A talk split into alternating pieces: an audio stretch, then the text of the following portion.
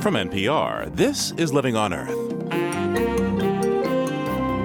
I'm Steve Curwood. Organic food is a booming business, and these days you can get organic meat, produce, and dairy products. Now, in the hunt for new markets, there's a push to create organic labels for seafood.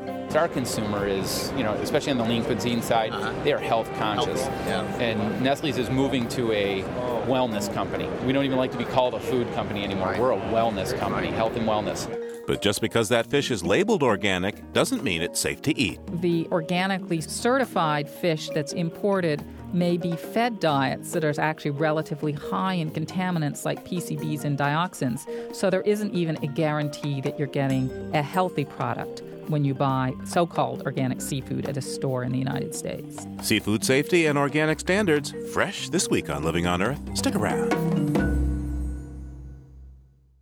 Support for Living on Earth comes from the National Science Foundation and Stonyfield Farm. From the Jennifer and Ted Stanley studios in Somerville, Massachusetts, this is Living on Earth. I'm Steve Curwood. There are few things more basic to life than water. Our bodies are mostly made up of water, and we can't go very long without it.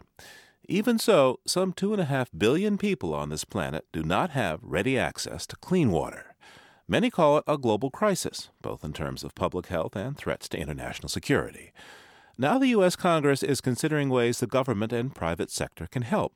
International aid agencies say they welcome the attention, but some folks in the developing world worry about letting private water companies control such a valuable natural resource. Communities from South America to sub Saharan Africa are rebelling.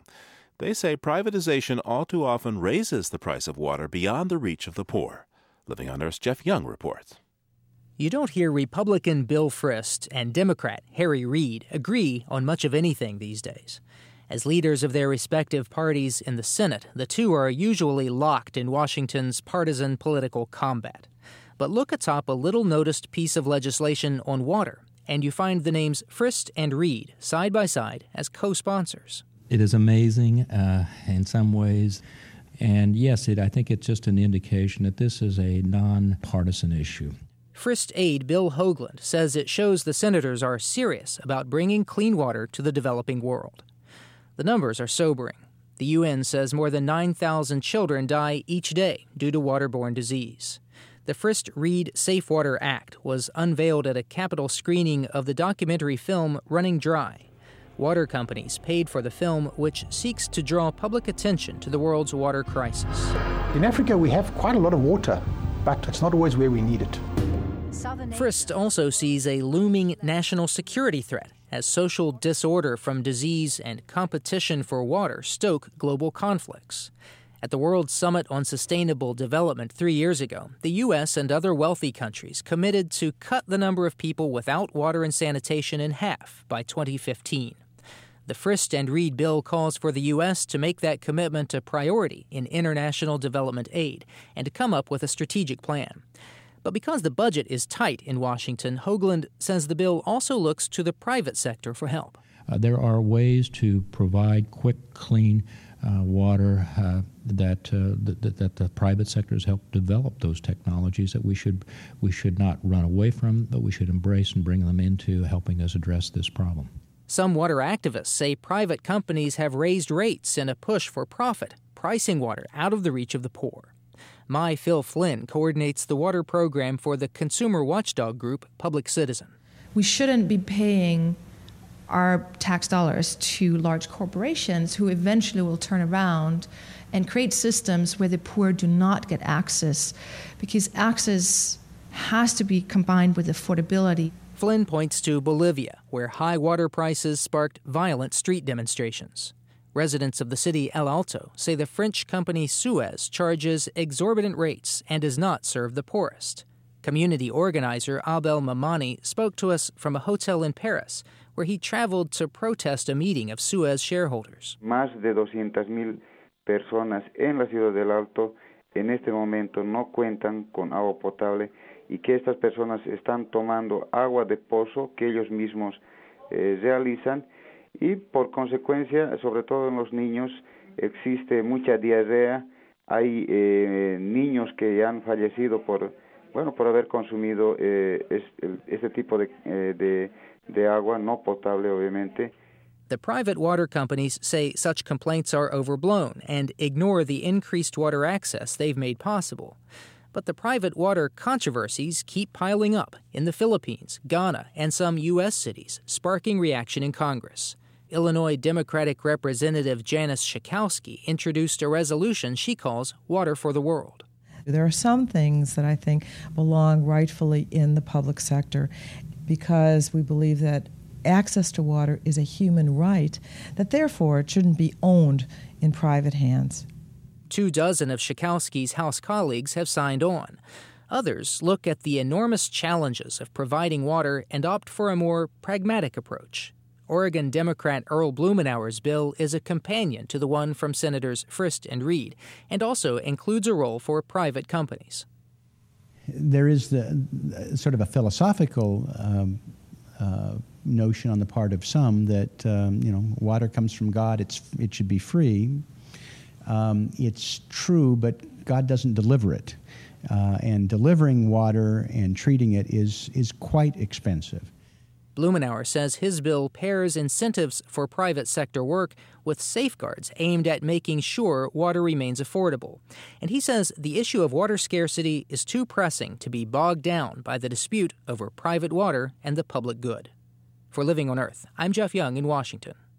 Global warming is likely to hurt businesses if they don't respond and adapt, more and more investors are saying. But they also point to the profits to be made in developing energy related technologies that ward off the effects of climate disruption.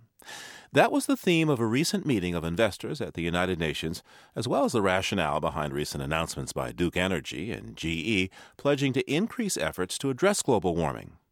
Spearheading the movement are managers of public employee pension funds that represent some $3 trillion of investor capital. Mindy Luber is president of Ceres. That's a coalition of investors, corporations, and environmentalists, and she joins us. Mindy, your group got involved with this issue at a summit at the UN in 2003. Uh, what's been happening since then? Well, an enormous amount. When we pulled people together at the United Nations in November of 2003, and it included 200 Wall Street money managers and 100 pension funds, not one of them had been thinking about in a serious way in terms of what they do every day, why global warming was their responsibility as well. And since then, not only did they realize it's time for them to act, but the pension funds have engaged with two dozen companies, urging them, and in many cases succeeding, to change their practices on how much carbon they emit. Since then, those large pension funds have told their money managers, we want you to start understanding and assessing the risk. And since then, those treasurers have gone to Washington asking for regulatory change and asking the SEC to require that companies disclose this risk in every legal filing. Investors are now engaged. There's nobody companies are going to listen to more than their own owners. If government doesn't act, it's the marketplace that has to act. Uh, Mindy Luber, what are the top two or three financial risks of global climate change? Let's give some very specific examples. That's a good question. Take the electric utility industry. Right now, there's consideration of building by a number of companies around just the United States 100 new coal fired plants. Now, those plants are the largest emitters of carbon, carbon causing global warming.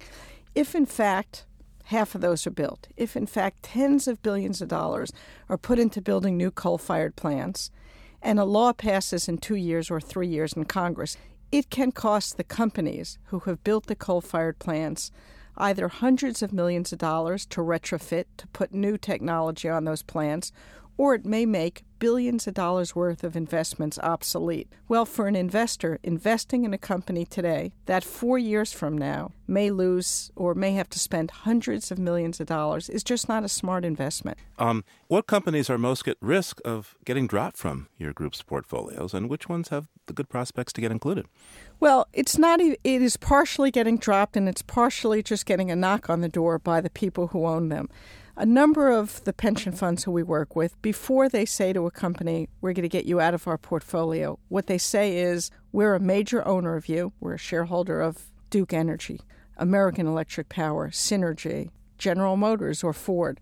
We own a large portion of your stock, and we are now telling you we want you to begin to assess the risk of your company from not addressing climate risk, and we want to plan for how you're going to deal with it. And I will tell you, when large investors speak, companies listen, and in many instances they act. Last year, a group of investors filed 31 shareholder resolutions with some of the largest emitters of carbon Chevron Texaco, American Electric Power, TXU, Southern Company. And what happened was, in the case of American Electric Power, the second largest emitter of carbon, they sat down with their investors and with a group of environmentalists over a four month process. They dug in, they did what the investors asked, they studied the risk from carbon. Uh, they put out a study articulating what that is, and they set out a plan for how they're going to bring their carbon footprint down. Duke Energy did something similar. Uh, Cinergy did something similar. The companies listen to their investors. What's next here? Well, the pension funds are quite serious about staying with this. They believe there is a risk in their portfolios and they're going to make sure they get that risk out. And what are they going to do? They're going to engage with 30 or 40 more companies. That's number one. Number two, they're going to speak a little bit more loudly to Wall Street money managers. Wall Street money managers somehow think if a problem doesn't show up in quarterly earnings, it doesn't exist. Pension funds are one of the largest clients of Wall Street money managers, so they get to be listened to. They're going to say when you evaluate a company for their short term earnings, their long term profitability, when you look at all of the risks facing those companies, we want you to factor in the risk from climate, from carbon emitting pollutants. Wall Street's a pretty tough nut to crack on something like this. The reason why I think we've got a shot, and it's only a shot, is because they want the business of these large pension funds. We've got a trillion dollars worth of assets being managed by large pension funds who are being extremely responsible, saying to those Wall Street money management firms, if you want our business, we want you to do the right evaluation of companies and somehow thinking you could continue to ignore the risks from global warming in our portfolios isn't going to cut it anymore. If you want to manage our money, we want you to develop the competency for assessing climate risk, and that's the way it's going to be. Now, on the other side of this equation, um, with climate change, there's a need to change how we make energy. That seems to me there's a lot of economic opportunity in that. What are the potential investment opportunities to respond to climate change? Well, it is is right as you are. I'm going to say it's an understatement to say there's a lot of opportunity. I'm going to say it's a hundred times bigger than that. The world is changing. One of the largest problems we face, that being global warming, which is the envelope within which all other environmental issues fit, is bringing us to a new question can we continue to produce energy in the same way we can? Can we continue to keep going in the same direction we've been going? And I think every major scientist has said the answer is very definitely not. That doesn't mean we need to change our lifestyle. It doesn't mean to need to be negative. We just need to be conscious of we need to move to a different mix of energy, not only here in the United States, but around the entire world. Mindy Luber is president of the organization Ceres. Thanks for taking this time with me today. Thank you, Steve. Coming up, how to help consumers navigate the waters of organic marketing at the seafood counter. Keep listening to Living on Earth. It's Living on Earth. I'm Steve Curwood. The organic food industry is the fastest growing segment for food sales in the U.S., rising by 20% a year. Produce, poultry, dairy, and meat can be certified organic by the U.S. Department of Agriculture, and now purveyors of seafood are trying to cash in and get their products certified organic as well. But as Rachel Gottbaum reports, creating organic standards for fish is a complicated matter. Though it looks like an ordinary farm with sprawling acres of greenhouses, Ocean Boy Farms in Clewiston, Florida is different. For one thing, it's the only farm in the country where shrimp are grown inland. There's also no polluting runoff. The water in the 24 man made ponds where the shrimp are raised is treated and recycled. On a spring afternoon, Vice President of Production Michael Mullione drives his black truck around for a tour of the 900 acre property. These paddle wheels are important because it moves the water in a circular motion and concentrates whatever wastes are generated in the pond towards the center drain. All visitors must wear protective white lab suits to keep from contaminating the shrimp stocks. That's because these shrimp are not treated with antibiotics or other additives. If they get sick, the whole batch must be destroyed. and they're fed what Mollon calls 100% organic feed, made from tilapia cultivated on the farm. Inside the greenhouse, millions of tiny translucent shrimp are growing in large tanks that look like bathtubs. The water is algae green. These little lines that you see, this is the vein of the shrimp, what most people like in an adult shrimp to take out, that's the intestine. And you'll see that all these animals have full guts, which means they're fully fed Part of that food is the organic uh, formula that we give them. Ocean Boy Farms is the only seafood company in the United States to receive USDA organic certification. The owners hope that their $50 million business investment will pay off because they're banking on consumer demand for organic products continuing to grow. Nowhere was that demand more obvious than at the International Seafood Show held recently in Boston. This is the largest trade show for seafood in the U.S. For the first time in its history, among the hundreds of fishmongers from around the globe, a handful were selling organic products. The largest seller is Emerald Organics, a two year old company which markets fish certified organic in Europe and South America. Michael McNichols runs the company and was showing off his products to a buyer from China. The one in the back is croaker, that's farmed in the Mediterranean. In front of the cod is uh, salmon, which is farmed in Ireland. In front of that is sea, uh, sea bass and sea bream. We have a number of other products, such as organic sturgeon and caviar, which are farmed in Spain. At the other end of the hall, a buyer from one of America's largest food companies gave his pitch to the salespeople at the Ocean Boy Farms organic shrimp booth. Bill Bush is a purchasing manager for Nestle USA. Our consumer is, you know, especially on the lean cuisine side, uh-huh. they are health conscious. Yeah. And Nestle's is moving to a wellness company. We don't even like to be called a food company anymore. Right. We're a wellness company, health and wellness. It seems almost every company is interested in getting in on the wellness craze. The buzz about organics doesn't surprise Howard Johnson. He runs his own seafood marketing and research firm called HM Johnson and Associates. Uh, more and more, you're going to see uh, uh, in these trade booths words like wild, natural, organic, sustainable. Uh, people are starting to get the message that there's a market for this. And I've been in this business for 30 years, and that's sort of a sea change, if you will. It's, it's exciting to the industry because the organic food market in this country is growing by about 19 to 20 percent a year, has been for the last five years. So the seafood people see that, and they would like to become a part of that, and the retailers and consumers would also like to see that. There are still no organic standards for seafood in the U.S. Ocean Boy Farms received its certification under the livestock rules, and the USDA is currently challenging that decision made by one of its contracted certifiers. Currently, U.S. consumers can buy fish that has been certified organic from Europe and other countries, but that worries some people. The upshot is that when consumers in this country buy seafood that is labeled organic in a grocery store, they really don't know what they're getting. Becky Goldburg is senior scientist for environmental defense in New York. The organically certified fish that's imported may be fed diets that are actually relatively high in contaminants like PCBs and dioxins. So there isn't even a guarantee that you're getting a healthy product when you buy so called organic seafood at a store in the United States. Goldburg helped the government develop its current national organic standards. She says certifying farm raised or even wild fish is much more complicated and expensive than organic livestock or crops. If you have a farm, you own the piece of land, you can control what goes on on that piece of land. For the most part, you can create an organic system that most people would be comfortable with. But it's different in the ocean, which is held in the public trust. It's everybody's. And so, no individual who is farming a fish in the ocean has nearly as much control of, over what goes on. Goldburg worries that politics and market pressures to certify certain species of fish will end up watering down organic standards. For example, organically raised livestock must be fed an organic diet.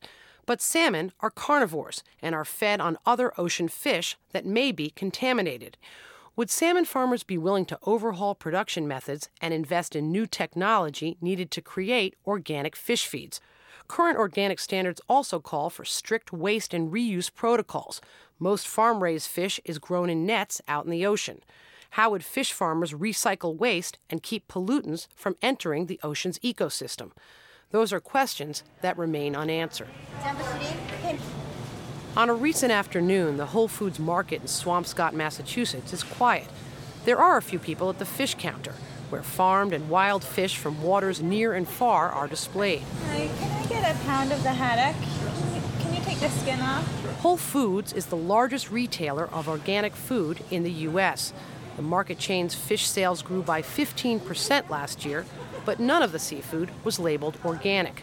Dave Pilot is the Northeast Regional Seafood Director for Whole Foods. He says until USDA standards are developed for seafood, placing an organic label on fish is confusing to consumers.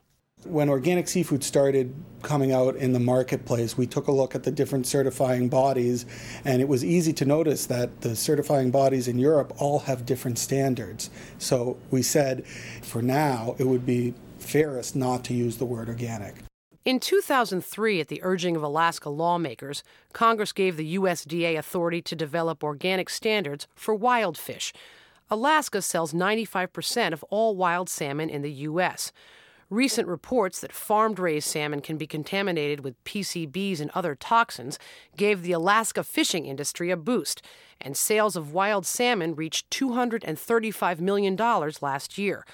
Alaska fishermen don't want to lose that market edge and are pushing to get their products certified organic too. Wild salmon is exactly what consumers are thinking of when they think of the word organic. Bill Wolf is a legislative assistant for Senator Lisa Murkowski, a Republican from Alaska a wild salmon that is spawned in absolutely pristine fresh waters, swims out to sea in the cold waters of the North Pacific. It is not picking up any contaminants and swims back into that same pristine stream, and it's caught at the absolute peak of condition. That's the most natural product that I can imagine from anywhere in the world, and yet the organic food industry says, oh no, you can't use our label. Wolf says in order to give wild fish and some types of farm raised seafood an organic label, new standards may have to be adopted.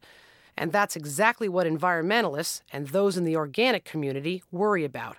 Whole Foods fish buyer Dave Pilot. If it's decided that wild fish can also be termed organic, I think that would set a dangerous precedent.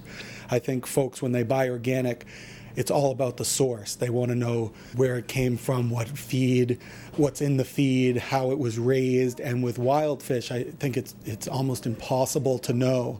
Fish can swim for thousands of miles. They fish are migratory. So to label any seafood organic, I think could at, at the least be a, a tricky situation.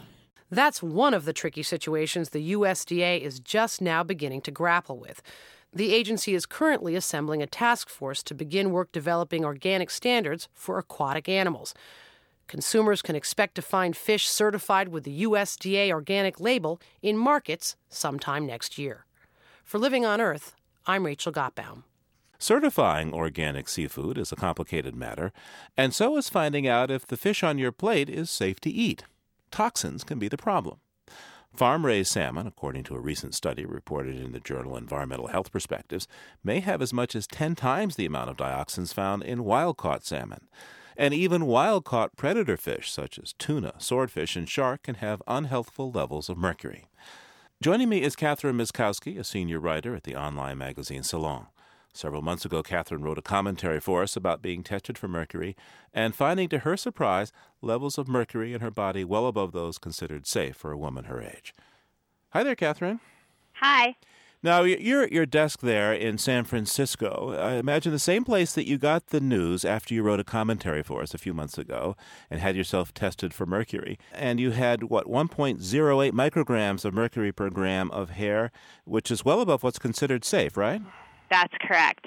Then you uh, got yourself retested after several months of fish abstinence. What was in the letter that came to your desk after that? The new letter said that my level was 0.91 micrograms of mercury per gram of hair. So that was a 16% reduction in a very short amount of time, in just three and a half months. Now, when we eat uh, something that has mercury in it, how does it come out of our bodies? Well, as much as you might not like to think about your hair as an excretion product, as one uh, doctor called it to me, that's what it is. I mean, it's the heavy metal comes out of your hair as well as out of your fingernails, your toenails. That's why a hair test is one way to get a screen and measure how much your body is sort of emitting.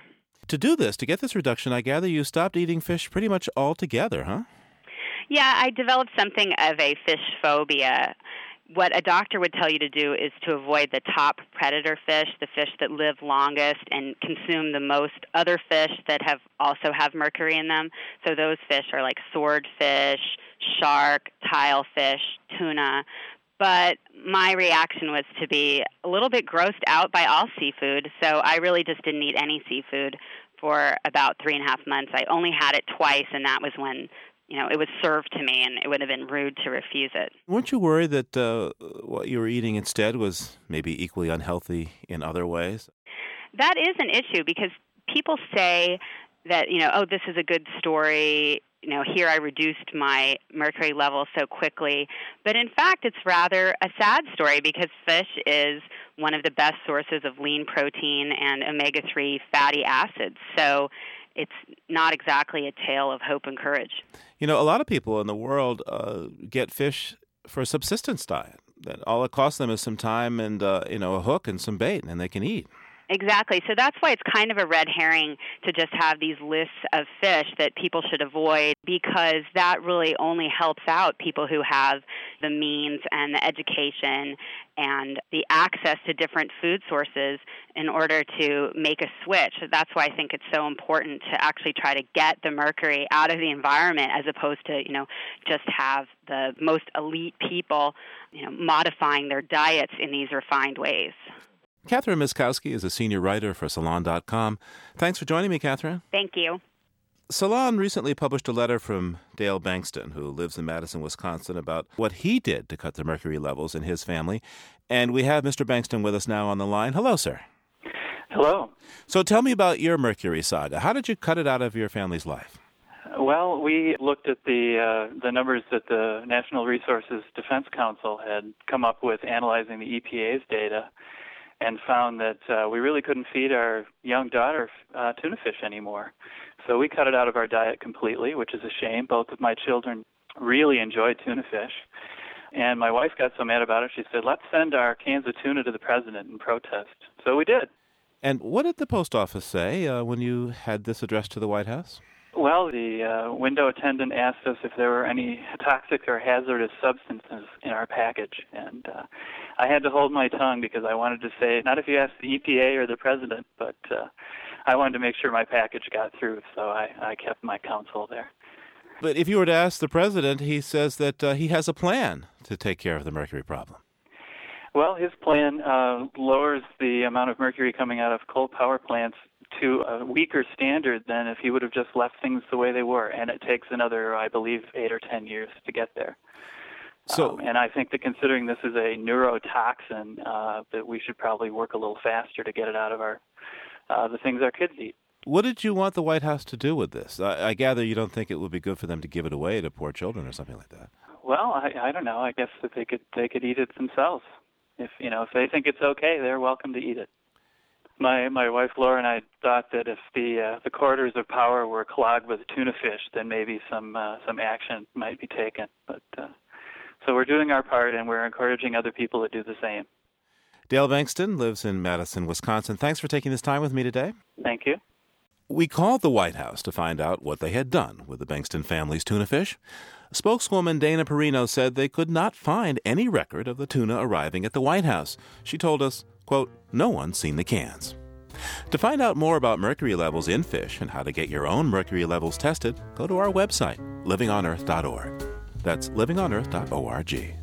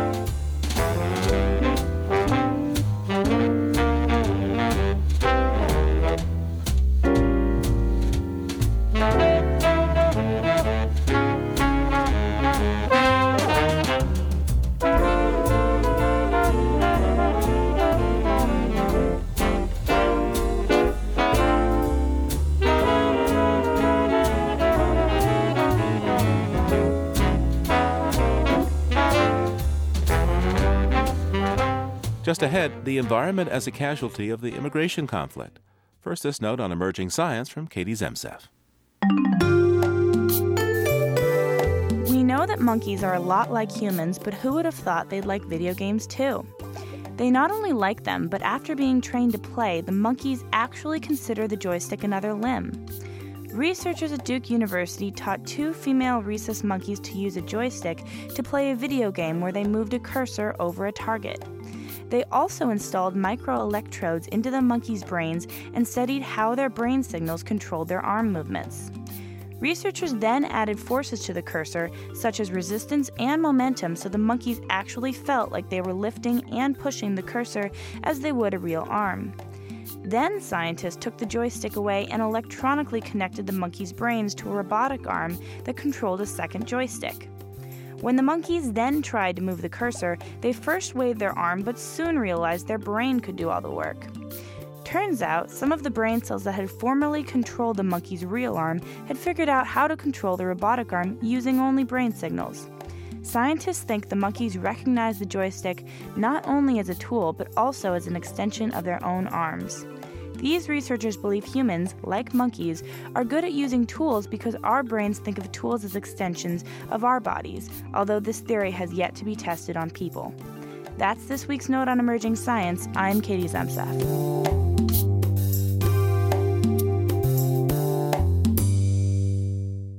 And you're listening to Living on Earth. Support for NPR comes from NPR stations and Verizon, providing 411 directory assistance for residential and business numbers locally or across the country. The Kresge Foundation, building the capacity of nonprofit organizations through challenge grants since 1924. On the web at kresge.org the Annenberg Fund for Excellence in Communications and Education, and the W.K. Kellogg Foundation, From Vision to Innovative Impact 75 Years of Philanthropy. This is NPR, National Public Radio. It's Living on Earth. I'm Steve Curwood, and coming up, writer Bill McKibben takes the long way home. But first, in a move that's been little noticed, Congress is giving the Department of Homeland Security the power to dispense with environmental laws when it builds barriers and roads along the nation's borders. Lawmakers who support this provision in the so called Real ID Act say it's needed to finish a three mile length of border fence near San Diego. But the law applies to all 7,500 miles of border with Canada and Mexico. Producer Molly Peterson traveled to Arizona to see what change the law may bring and found public lands managers already hard pressed to maintain a balancing act.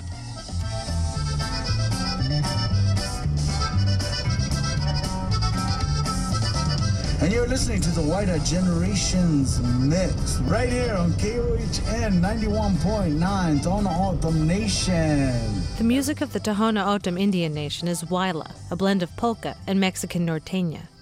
It flows freely across the U.S. Mexico border that divides this native land.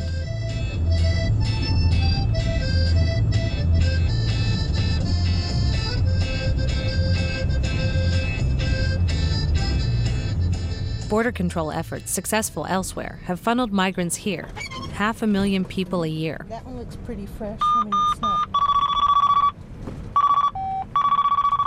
Sergeant Ann Miguel started with the Tohono O'odham Police Force 11 years ago.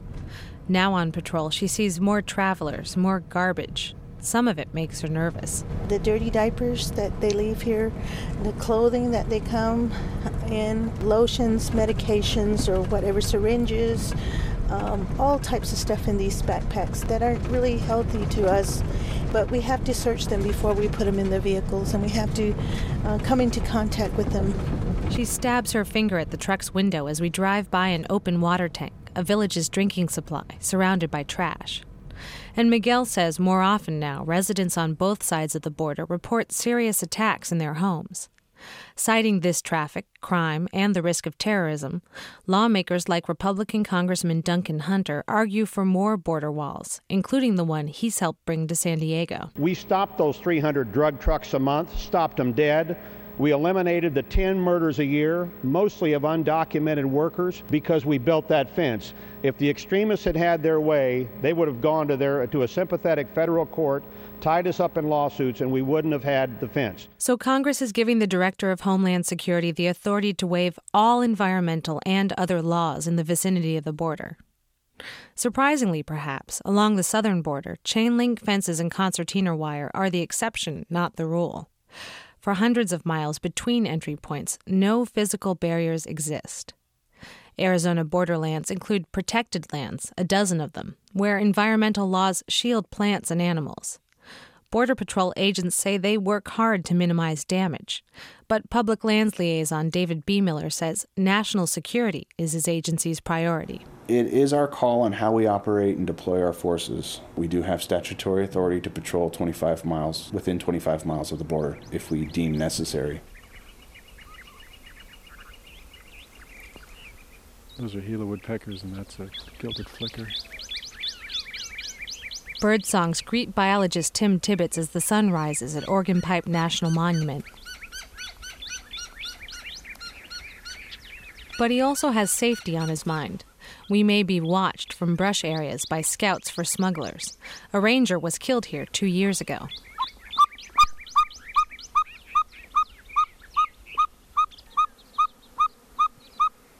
Tibbetts calls for a cactus ferruginous pygmy owl. It's the size of his fist and hard to hear. This canyon, its saguaro cactus, and mesquite is prime territory for the owl, endangered under federal law. But foot trails, pounded down by hundreds of people, and off road driving worry the owls and Tibbetts. I have had a couple of these nest territories that were active and they were feeding young or, or they were incubating eggs. And then we saw some of this illegal activity occur in the territory, and literally within 50 100 feet of the nest site, and then the territories have been abandoned. Other animals, some of them rare, migrate across the border. Walls would prevent that, so local agencies have worked together for barriers that block people but not animals. This is one of them. Metal posts set in concrete sit on an 18 mile stretch at the park's border. They're crossed with railroad ties about three feet up. Animals get through, cars can't. Organ Pipe's Chief of Resources, Mary Kralovic, says public involvement, currently required for the National Environmental Policy Act, isn't a burden. It got the barrier built. The biggest, most important part of the NEPA process is the public involvement. So if you get rid of that process, you get rid of the public involvement process. The public has the opportunity to comment on the federal action. But even a lengthy process couldn't counter the push north. Border jumpers, stymied by the vehicle barrier, now head next door into Cabeza Prieta National Wildlife Refuge. A fleet of abandoned cars rust there near the Palo Verde trees. Smugglers have cut roads across river washes and through creosote. Last month, 13 migrants, lost without water, set signal fires hoping for rescue. They were rescued, but the fire tore through a thousand acres of land. The park superintendent, Roger DeRosa, seems astonished as he walks to a lookout over these lands under assault. He says Border Patrol has lately requested more access. Unlimited access, cross country access, four wheel drive, wherever they need to grow any kind of infrastructure necessary anywhere. And our contention was, whoa, we support you, but this is unnecessary. DeRosa has to walk a fine line. He wants to stay part of what Border Patrol is doing, so he's worked out compromises with them. These local compromises are hard work. With the new law, they'll be unnecessary, or they could be overruled by Washington. DeRosa may find himself negotiating the environment with a more powerful partner. The problem is, it's a bit like being governed by a dictator. Is he going to be benevolent or is he going to be malicious? As long as he's benevolent, it's great. Especially because the ecosystem is an unforgiving one. Three years ago, Arizona's population of Sonoran pronghorn, a fast, deer like animal, crashed. Just 18 survived a harsh drought year. Cabeza Prieta biologist Mike Coffeen manages pronghorn recovery. He says with drought years ahead, there's little room for error what we worry about is when we get into the next severe drought cycle, there's so much activity now that it could have a, a, serious impact on the pronghorn when they're already stressed. He points out a breeding enclosure surrounded by electric fence. Concerned that helicopters would drive pronghorn to panic inside, biologists asked Border Patrol to keep clear. They have. This spring, 10 fawns were born. David B. Miller says there's no danger that kind of collaboration will disappear. At no time are we going to patrol the border without consulting other folks. It's not worth protecting if it's destroyed in the meantime. Consultation could continue, but if it doesn't, aggrieved parties will have little recourse. The new law will limit the basis for court challenges. For Living on Earth, I'm Molly Peterson.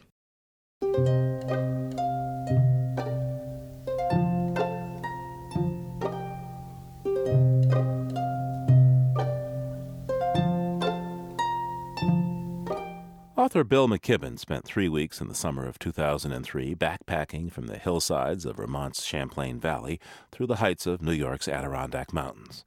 Along the way, he met up with locals who helped him scrabble up hillsides and raft down rivers. They also taught him the meaning of living locally and how they've come to inhabit the wilderness without taming it. Their words of wisdom are chronicled in Bill McKibben's new book, Wandering Home A Long Walk Across America's Most Hopeful Landscape. Bill McKibben, thanks for joining us. Hello, Steve. Now, Bill, you love the wild, but you grew up in the suburbs, I think, around Boston. So, what drew you into the wild? In fact, I'm thinking that as a writer, you're kind of like Alistair Cooke. You know, you come from one place and you go to another and you tell the story. Well, in a sense, that's true. You know, my um, my my roots are really, as a writer, are quite urban. When I left college, I went off to Manhattan and uh, wrote the Talk of the Town column for the New Yorker for five years. And my boast at one point was that I'd been out at every subway stop in New York City. But for a variety of odd reasons, I ended up living in the late 1980s in the Adirondacks, in the great wilderness of the East, and instantly knew that that's the landscape of my heart in some way. And not only do I love this neck of the woods. I mean, this book really is, in certain ways, a, a love letter for me and a break from my usual um, grim dispatches from the world of large scale environmental problems. Um, I also think that it's, uh, you know, there's all kinds of beautiful and lovely places, and and and, uh, but what makes this one so interesting to me is this cheek by jowl contrast on on the Vermont side of the lake of Lake Champlain a kind of emphasis on husbandry and on cooperation, you know, as is sort of evidenced by the town meeting tradition. And in the Adirondacks, the great recovered wilderness of the entire world, an emphasis on a kind of self restraint, on human beings knowing how to leave some land alone, which seems like a pretty grand thing to me as well. Bill, there's a passage in your book that really sets up your journey. Could, could you read about your time on the peak of Mount Abe? Absolutely. Tonight, a scrim of rain clouds advanced toward me, a gauzy curtain of gray that only made the lake and the mountains behind gleam the shinier. It was clearly about to rain, but the worst of it seemed set to pass just north and south, a slight gap in the line headed toward my perch on Mount Abe. Hearing no thunder, I stayed put. Sure enough, the cloud washed up over me. For a few moments, even as the world turned gray, I could still make out the reflecting mirror of the lake. Finally, it too vanished, and all was gloom. But then, even more quickly than it had descended, the cloud swept through, and behind it the world was created fresh. No scrim now, just the fields, the lake, the peaks. When a double rainbow suddenly appeared, it was almost too much, a Disney overdose of glory. But then a rainbow pillar rose straight into the southern sky, and east of that a vaporous twin appeared, and then a kind of rainbow cloud to the north. Soon, seven rainbows at once. Then the sun reached just the right angle, so that the mist, whipping up the face of the peak, flashed into clouds of color as it washed over me a rose cloud, a cloud of green. And always behind it, the same line of lake, the same jag of mountain. All at once it struck me, struck me hard, that this was one of those few scenes I would replay in my mind when I someday lay dying. Up on Mount Abe here, this vision of seven rainbows well, seems like kind of a hard act to follow. Uh, how do you top that?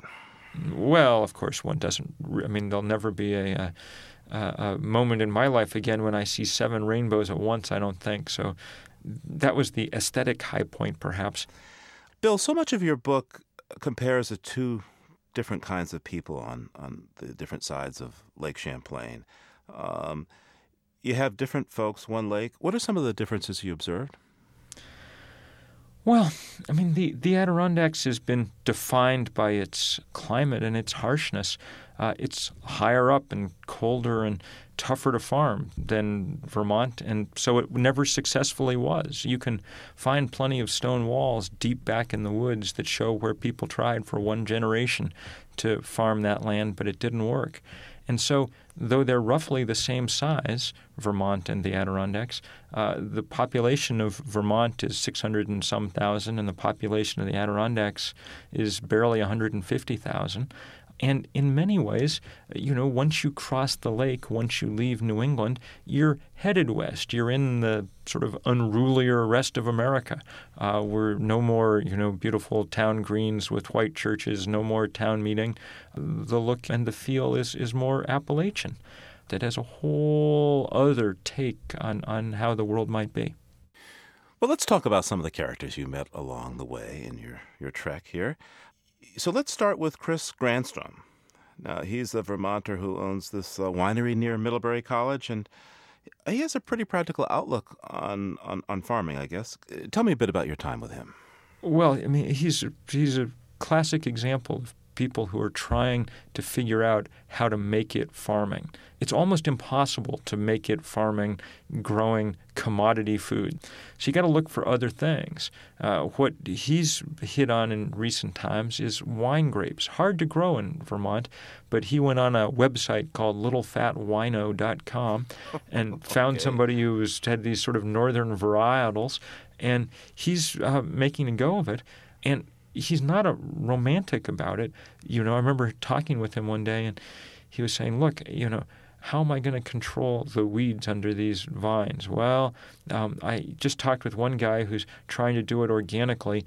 The weeds got a little out of control, and now he's taking out pigweed with a chainsaw. Oh, my. Um, so, what I do is once a year with a backpack sprayer, I put a little bit of Roundup up and down the rows. Monsanto's, now, Monsanto's big Roundup evil, nasty company, as he put it.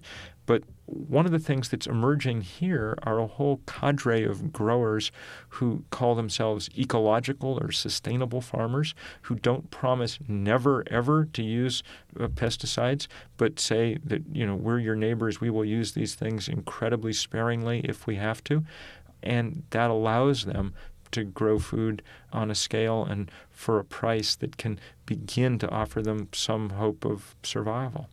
Now, towards the end of your journey, you meet uh, with Don Armstrong, who's lived in the Adirondacks all his life.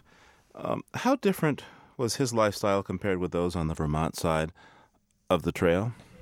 Well, Don is an old friend of mine in the in the town where I've lived most of my adult life in the Adirondacks and he'd grown up working in the woods in some of the old lumber camps and then working in the mines, which were the two great economic engines of the Adirondacks before tourism.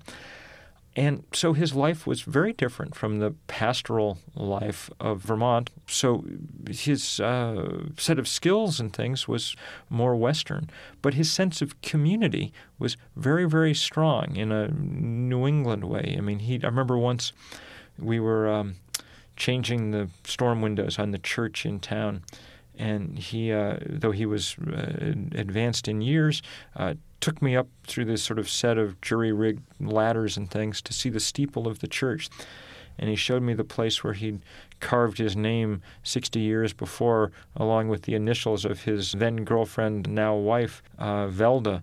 And it really gave me the powerful sense of what it meant to be rooted in a particular place. I read a poll the other day that showed that three quarters of Americans didn't know their next door neighbor. Well, there's not anyone who lives in uh, Indian Lake or Johnsburg or Tupper Lake or those places who don't know their next door neighbors because you wouldn't get through the winter if you didn't. Uh, there's still some real dependency on each other, and that's an awfully good thing, I think. Bill McKibben is author of Wandering Home, a long walk across America's most hopeful landscape. Bill, thanks.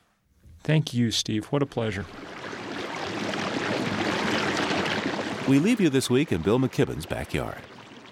Annea Lockwood recorded the cascading waters found at the gorge at Blue Ledge high in the Adirondack Mountains, as part of her work called A Sound Map of the Hudson River.